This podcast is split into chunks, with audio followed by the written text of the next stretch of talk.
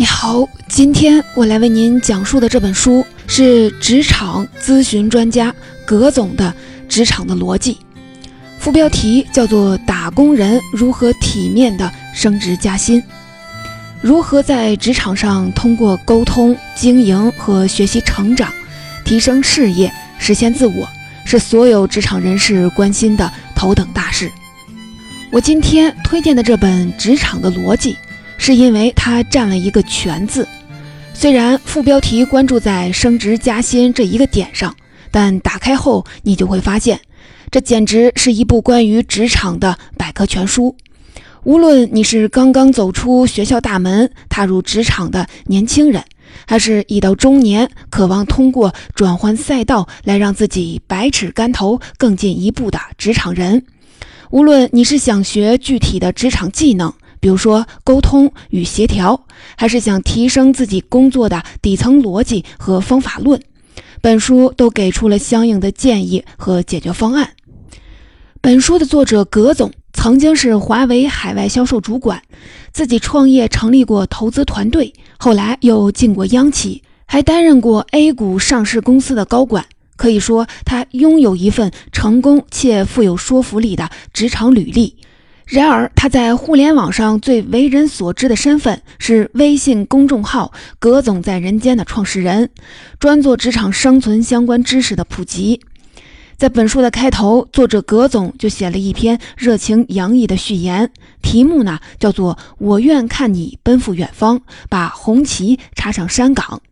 在序言里，他说自己也是一个经历了高低起伏、艰辛困苦的职场中人，所以对工作当中的人的挣扎、痛苦、欲望和焦虑有切身体会和近距离的观察。由此，他立志写一本基于实战、接地气、可操作的职场指南。听到这里，相信你对这本书的内容产生了相当的兴趣。那么接下来我就分成两个部分，为您介绍一下本书的部分精选的内容。首先呢，我们来看看葛总对于刚踏入职场的年轻人和中年面临的转轨的职场人，在择业和跳槽这两个关键性抉择上有什么建议。在第二部分当中，我们再随着作者葛总的叙述来了解下，如何通过保持长期的成长性和形成观察分析形式的大格局，给自己铺设一条正确的职场发展路径。说到行走职场必备的各种技能，我个人的感觉，如同战场上面对不同的作战环境和敌人，就需要各不相同的武器装备一样。在我们自己职场发展的各个阶段，需要倚重的技能也不一样。所以啊，我们不妨从头说起。先来看看年轻人告别了校园，准备踏入职场的那一刻起。进入职场的第一步就是选择一家适合自己的企业。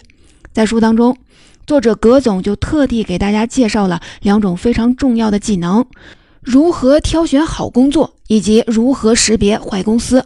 可以说，职场生涯的起点是否优质，对于每个人后续的职场发展顺利与否关系重大。所以啊，我也选择在一开始就为您讲述他们。我自己啊，给这两项技能起了一个名字，叫做“挑苹果的能力”。首先，葛总告诫我们，找工作如同买房子或者是婚姻，做了决定之后就要长期持有。同时呢，摆在我们面前供选择的工作，并不是一个孤零零的点，只有薪酬待遇和喜欢程度两个坐标值，而是一条条各不相同、蜿蜒向前、通向不同终点的路径，没有一条是一帆风顺且始终昂首向上、只涨不跌的。那么我们该怎么办呢？首先，葛总说，我们应该选择你最感兴趣的工作。但是啊，请注意，大部分的人只有在经过一系列探索和试错之后，才能真正确定自己的兴趣点。毕竟啊，很多即将踏入职场的年轻人，很容易就对某类的工作产生兴趣。但葛总很不客气的就说，这种兴趣可能是伪兴趣，是被某类职业的片面信息、神秘感，甚至夸张后的艺术加工所吸引而生成的。比如，有的年轻人看了两集的律政剧，就想从事法律相关的工作。说到这里，有人可能就要问了：那该如何判断自己真正喜欢干什么工作呢？葛总就引用了日本著名的企业家稻盛和夫的一句名言，叫我通过自己的努力爱上了工作。说白了就是，任何一份工作，你如果投入了足够多的努力，承受了足够多的挫折，还能在其中找到乐趣，追求进步，这才是真正的喜欢。同时呢，在这个砥砺的过程当中，你的某项技能也会从平庸逐渐的变得优秀，甚至是卓越。那么这个时候，你的兴趣就能为你带来可感知的收益，比如说升职加薪和在公司乃至业内的名气与肯定。此时呢，你的强项和你的兴趣终于可以变成一种良性循环了。但很遗憾的是，相当一部分人只有伪兴趣，他们充其量只能保持三分钟的热度，初遇挫折之后就会轻言放弃，压根儿啊无法抵达这个阶段。当然了，即使刚刚步入职场的年轻人有大把的时间去试错、去探索自己的爱好，但时间窗口终究是有限的。所以啊，作者葛总就给我们提供了一个硬指标，来帮助我们的判断。如果暂时不能发现自己的兴趣点，那什么样的工作算得上未来发展空间充分呢？而这个硬指标就是这份工作是否能帮助我们养成那些通向成功的能力和底层逻辑，包括但不限于在短时间高压力下迅速掌握一门新的技能和足够多的信息，以及能够过滤各种信息噪音，看清一个复杂问题或者是系统的本质等等。如果一项工作能够帮助我们养成这些能力和思维模式，那么即使我们此后的职业生涯切换到了别的赛道，那么这些能力也能帮助我们在新的岗位上做到即插即用，继续升级。例如说，美国国防部长麦克纳马拉在大学里学习的专业是经济学，辅修呢是数学。二战爆发后，他被应召入伍，参与过美国军用航空工业的管理和统筹的工作。随后进入汽车巨头福特，年仅四十五岁时，麦克纳马拉就做到了福特公司的总裁。所以啊，成为国防部长之后，麦克纳马拉的大型企业与国防相关管理项目经验，以及统计学专业的知识，就立刻派上了用场。所以啊，如果我们能够在职业生涯的开端遇到这样的工作，那么就先不要拘泥于薪资待遇或者是工作强度等等指标，因为只有在这样的岗位上，我们才能快速成长、自我升级，然后在未来的某个时刻顺理成章地迎来那个你梦想当中薪资满意、有兴趣浓厚的理想工作。但是啊，什么时候切换赛道也是一门学问。首先，长期浸淫在一个行业里本身就有不利之处，这会导致我们被困在信息的茧房当中，对其他行业的发展前景、薪资水平缺乏了解。另外啊，长期在一个行业里，也可能被行业塑造的只有一种思维框架，长此以往，对我们认知能力与底层逻辑的塑造是不利的。正如查理芒格所说：“手里拿着锤子的人，看什么都像是钉子。”多在几个行业里磨练过，你拥有的思维框架就可能远远不只是一把锤子，而变成了一把功能众多的瑞士军刀。作者葛总说：“按照自己的经验，毕业后第一份工作做个三年，就差不多是该考虑这个问题的适当时机了。因为如果你努力勤勉、善于积累，在一个行业里做了三年，除了自己是否擅长之外，一些宏观上的问题，比如行业本身的规模处于什么阶段，它的利益分配有什么特点，哪个环节的薪酬的性价比最高，你此时啊，应该就能了然于心了。所以这个时候就该做出决断。”是继续的留在这条赛道里深耕，还是应该改弦更张呢？说完了挑出好苹果的能力，接下来葛总要教我们的就是反过来鉴别坏苹果的能力。相信我们中间很多人在自己的职场发展中都或多或少的踩过一些坑，在一些环境恶劣的企业与不适合自己的岗位上，白白的蹉跎了自己的黄金岁月。不过啊，葛总也说了。公司如同一个庞大而复杂的生命有机体，或多或少都会有一些毛病。但是有一些毛病如同是小小的感冒，并不碍事儿。然而啊，葛总随后就给我们挑出了三个不良企业大概率都会具备的特征，警告我们说，在求职跳槽的时候遇到这样的公司，哪怕对方开出优厚的条件，也要三思而后行。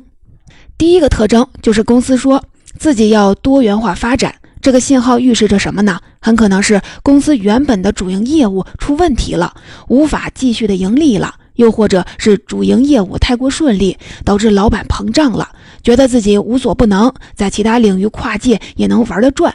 而这样大胆扩张的后果，很可能是巨额的亏损。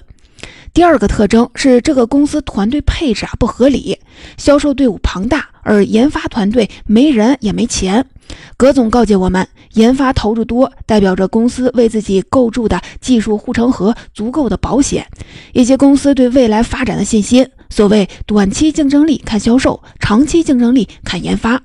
如果一家公司研发乏力，要么说明技术含量太低，产品价格低，缺乏高附加值；要么就意味着老板已经不打算久干了，准备把手上的这点东西赶紧的套现后就离场了。最后，也就是第三个不良公司大概率拥有的特征是年轻人太少了。听到这里，很多刚刚步入职场的年轻人也许就会诧异地问：同龄人少，这和一家公司值不值得长待有什么关系呢？但是啊，作者葛总帮我们分析说，一家公司吸引不了年轻人，每个原因啊都是很要命的。比如说，他在暗示自己所在行业的平均利润率太低了，给不起体面的薪水，年轻人来了之后，过不了多久就纷纷的攀高枝儿去了。其次呢，是公司发展滞后，论资排辈的现象严重，老人们把坑都给占了，年轻人看不到希望。又或者这份工作对于年轻人来说不够酷，让他们找不到为之长期奋斗的意义。这一点对于今天的年轻人来说非常的重要。举一个最著名的例子，就是苹果的创始人乔布斯，为了挖来百事可乐总裁斯卡利的那句话：“你是想一辈子卖糖水呢，还是跟我一起改变世界呢？”在这个年代，之所以互联网高科技企业能够招来更多有天分的年轻人，不仅是因为他们相对优厚的薪水，更是在于他给出的愿景，那就是给大家一个参与重大变革、颠覆我们现有生活方式、用技术实现梦想的机会。那么，可能有三十而立的职场人就会问了：我已经差不多找好努力的方向和赛道了，那么我这个年龄要想找一份性价比高的工作，该怎么办呢？作者说，首先啊，第一个原则就是我们上面所说的，找到你工作当中真正的兴趣。市面上大部分年薪在三十万元之内的工作，通过培训都能胜任。如果我们想再进一步，就要从优秀这个层面上升到卓越。只有真正的兴趣，才能给我们提供源源不断的工作热情，让我们不断的打磨自己的技能。第二个原则是要在你达到这个时间节点之前就未雨绸缪，做好财务上的准备。火箭要升空，燃料必不可少。一笔积攒下来的备用金，就是我们在三十岁这个选择节点后支持我们上升的燃料。葛总在书里有一句话，我个人觉得非常的在理。就是二十多岁的你，就是三十岁的你的原生家庭。简单来说，如果你想在三十岁的时候有底气去跳槽，甚至是转换赛道，那么你手里至少要有足够维持自己两年基本生活的积蓄。这是你敢于犯错，剔除短期内薪资水平干扰，进行长远自我规划的底气。最后一点就是人脉的积攒。一般来说，三十岁之后，职场起步阶段比较顺利的人，可能都已经升到了中层岗位了。而若想更进一步，获得薪资待遇更高的工作，这时再像刚入职场那样去海投简历，肯定是不行的。而通过自己的人脉关系去找机会，寻求内推，成功率啊更高，获得的信息也更充分，找到的机会往往也更优质。葛总在书中就说自己在工作过的每一家公司都交到过朋友，会跟他们维持一种日常交流的关系。这些人在关键时刻就是你的职场助推器。例如说，小米曾经的战略副总裁、联合创始人黄江吉，曾经是亚洲微软研究院的核心人物，后来团队面临重组裁员，压力很大。这时，黄江吉的好友兼管理上级、微软亚洲研究院的副院长林斌被雷军邀请加入小米。于是，在林斌的劝说下，黄江吉也顺利的跳槽，成为小米的第四号员工。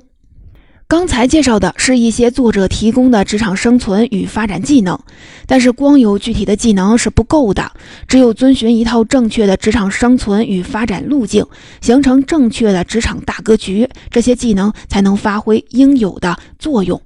两者如同战术与战略的关系。所以啊，接下来我们再来顺着作者的叙述来拆解一下何为正确发展路径，何为大格局。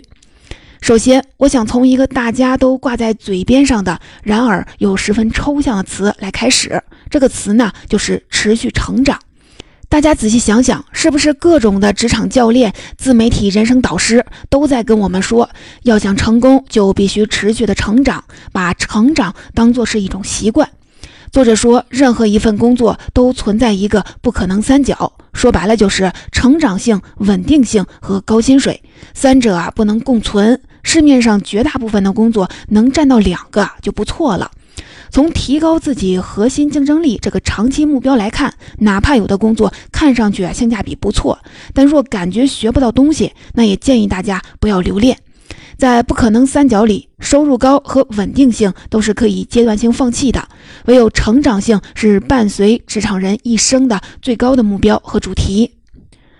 虽然在职场当中，我们需要学习的知识和技能如过江之鲫，但是正如我们前面说的，成长归根结底意味着我们学到了哪些超越具体领域、可以无缝迁移的做事方法和底层逻辑。我个人就从书中挑选了一些作者葛总认为比较重要、能够真正帮助我们实现成长的思维方法和原则。第一个叫拒绝惯性。葛总在书里说自己曾经面试过一位三十多岁的技术骨干，这个人为什么被迫离开原来的企业出来求职呢？就是因为作为技术骨干，公司想提拔他担任团队的主管，但是他以自己习惯干技术为理由婉拒了，结果就和新空降来的团队主管产生了矛盾，几年之间换了好几家的公司，颠沛流离，职场生涯遭遇了停滞和顿挫。如果仔细审视一下，我们中的很多人都生活在无所不在的惯性之中，固定的工作和生活内容、消费偏好，甚至思维模式。这种惯性给了我们一种掌控和笃定感，但也在不知不觉之中限制了自己的进一步的成长和自我开发。直到某个时间节点，发生了青蛙在温水当中被慢慢煮死的事件。我之前给您解读过一本书，叫做《原则》。作者是桥水基金的创始人达利欧，他就在书中告诫大家，为了有效地达成目标，我们必须在制定策略时坚决地保持理性，正确地判断形势。而做到这一点，就必须时刻的保持自己的头脑极度的开放。注意是极度开放，意味着承认我们不一定总是对的，承认自己的惯性思维模式有缺陷，存在盲区，不拒绝任何来自他人行之有效的经验和建议。为了证明拒绝惯性对我们职场生涯发展的影响有多大，葛总还讲了一个比较极端的例子，那就是他在华为工作期间，得知一位技术支持部门的大领导，他原来的专业居然是和通信八竿子打不着的兽医，而这位兽医是怎么进入华为的呢？有一天，兽医从农村跋涉了几十里的山路来镇上找他在电信局工作的亲戚。结果机房里正好有几个华为的技术服务人员在处理故障，闲聊时，兽医就随口问了一句：“说那么晚还在忙活，挣的肯定不少吧？”这几个技术服务人员吐槽说：“能有几个钱呢？才多少多少。”没想到说者无意，听者有心。兽医心里拿自己的收入和这个数字一比，顿时发现是天壤之别。于是从此改行，埋头苦学通信技术，最终进了华为。正好赶上了华为在国外狂飙突进的飞速增长期，最终呢有了今天的成就。那么有哪些惯性思维的边界是非打破不可的呢？作者在书中就说，首先要打破的是自己职位和职责范围的限制，拒绝技能单一化。打破了这个惯性思维边界，也意味着你掌握了帮助自己获得高薪的重要的杠杆。作者就说，很多的职场人。不能说他不努力、不琢磨，但是他们往往只会兢兢业业干好自己那份本职的工作。用作者的话说，年薪百万的工作绝对不是你一口气同时干五份年薪二十万的工作。这句话是什么意思呢？就是说，无论公司还是某个行业，并不会为单个的劳动者拥有某一项单一的技能而给他开出太高的薪酬。而如果一个人同时能了解公司业务流程当中其他的环节，还能表现出一点的把控力，那么你肯定会被公司委以更高的重任，薪资待遇也自然就上去了。说到这里，葛总就拿自己做了个例子，说自己自从当了华为海外项目的负责人，就开始有意的钻研整个公司其他重要节点的专业知识，比如说供应链、财务，确保了自己在公司能够持续的上升，挑起更大更重要的担子。尤其是财务，他在各项技能当中的排名权重非常的高，这是为什么呢？葛总说，在行业刚刚草创、快速野蛮生长时期，销售比较重要。但当市场这块大饼被分得差不多了，行业进入了稳定期后，财务的重要性就会逐渐的凸显。葛总在书中还列举了个数字，说全球百强企业里，百分之五十五的 CEO 出身都有财务背景，百分之二十三还有会计证。所以啊。葛总最后的总结：每个职场人要想持续的成长，就必须要在自己当下的本职的岗位技能之外，尽可能多的点亮自己的技能树的各个分支。大家都知道，一个人要想升职加薪，那他就应该让自己变得不可替代。因为现代化的企业越来越以目标为导向，每个项目的复杂程度不断的增长，牵扯的部门和环节也越来越多。在这种情况下，越是具备多种技能、能够解决复杂问题的人才，对公司来说越是不可取代。具体来说，优先呢要修习的有两类，一类是各个行业当中都需要的通用技能，比如说当众的演讲、销售技巧和财务知识；另一类是你所在行业当中核心技能，比如对于制造业来说，质量管理技能就非常的重要。外贸行业掌握包括英语在内的一门或者是多门外语就是核心技能。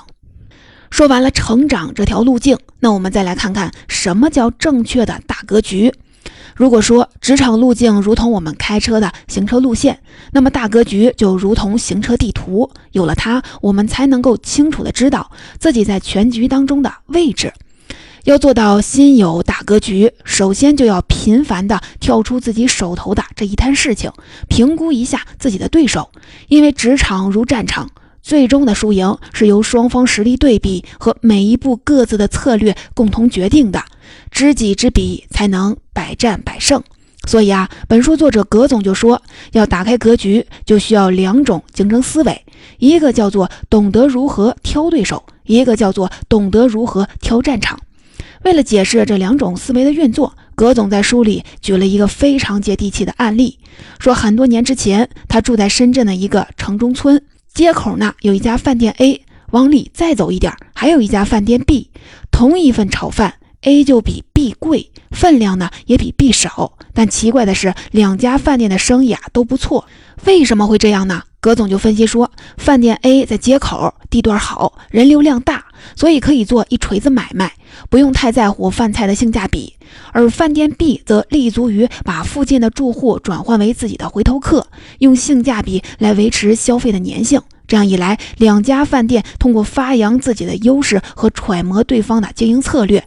成功的通过挑选对手和战场，实现了差异化的经营，活的呀都不错。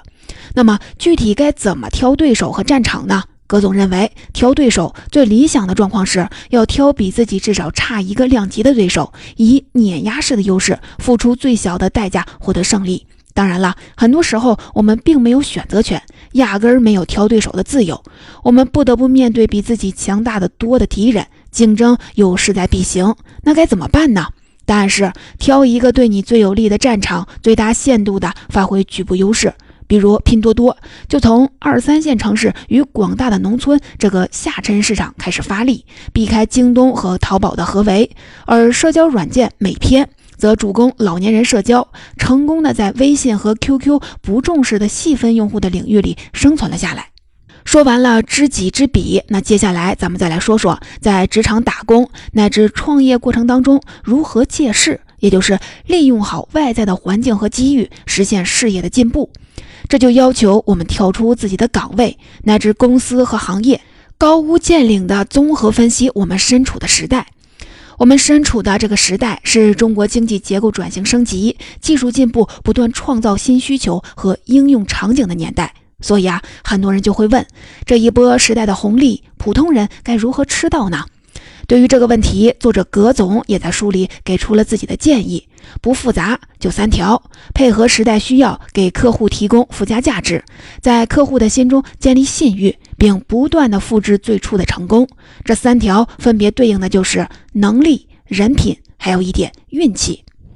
例如说，二零一九年的时候，京东出了一个月薪达到八万元的快递员，叫黄少波，当时是各种新闻媒体报道的焦点人物。那么，这个看似不可能的业绩是怎么做出来的呢？根据统计，在二月底到三月底，黄少波总揽件数量达到了十三万件。但他并不是光靠负责、腿勤和嘴甜才做到的，而是动了一点别人没有的小心思，比如说。送客户重要的公司资料、合同文件，他都坚持不放在前台，一定要送到收件人的手里。这样啊，一来二去，黄少波就和不少公司的高层建立了一种高频的接触，同时有信任感的关系。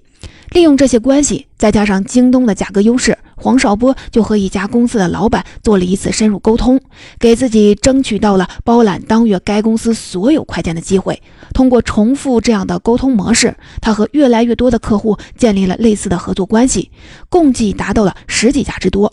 有了这样能快速复制的互信关系和优质服务，才有了黄少波依靠快递月入八万元的成就。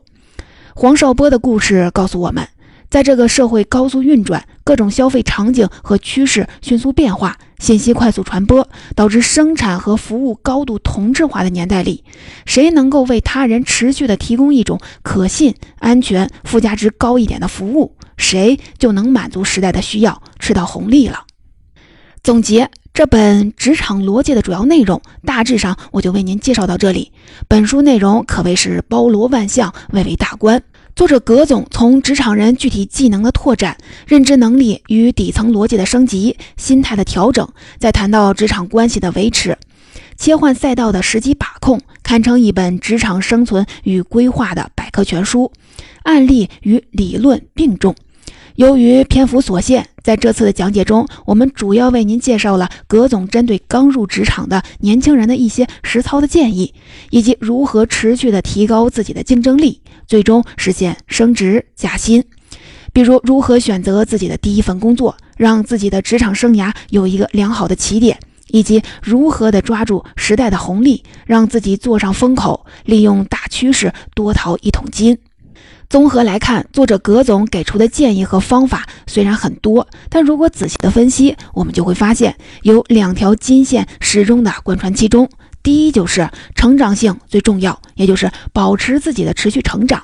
不断多点亮自己的技能树，提升自己的认知能力，积累跨行业可迁移的做事原则和方法逻辑。葛总强调说，成长性。不仅是各年龄段职场人择业的第一试金石，也是年轻职场人升职加薪、中年职场人保持竞争力、摆脱焦虑与停滞的第一法宝。其次呢，就是所谓的大格局，也就是要知己知彼，了解自己和竞争对手，同时不要拘泥于一时的薪资待遇，要始终的拥有超越自己部门职位，把自己现有的职能纳入整个公司乃至行业现状与未来去考虑的意识。这样啊，才能让自己的付出和劳动产生更多的附加值，并顺应时代的需要，吃到所谓的时代红利。此外，作者葛总还就职场人如何与上司沟通升职加薪，如何处理公司内部矛盾，实现有效的沟通，避免裁员，在职场遇到逆境时该如何的处理等等问题，都给出了自己精彩而实用的分析和建议。但是由于篇幅所限，只能割爱。有兴趣了解的用户，可以在听完我们的讲述后，再进一步的阅读原书，获取更多的信息。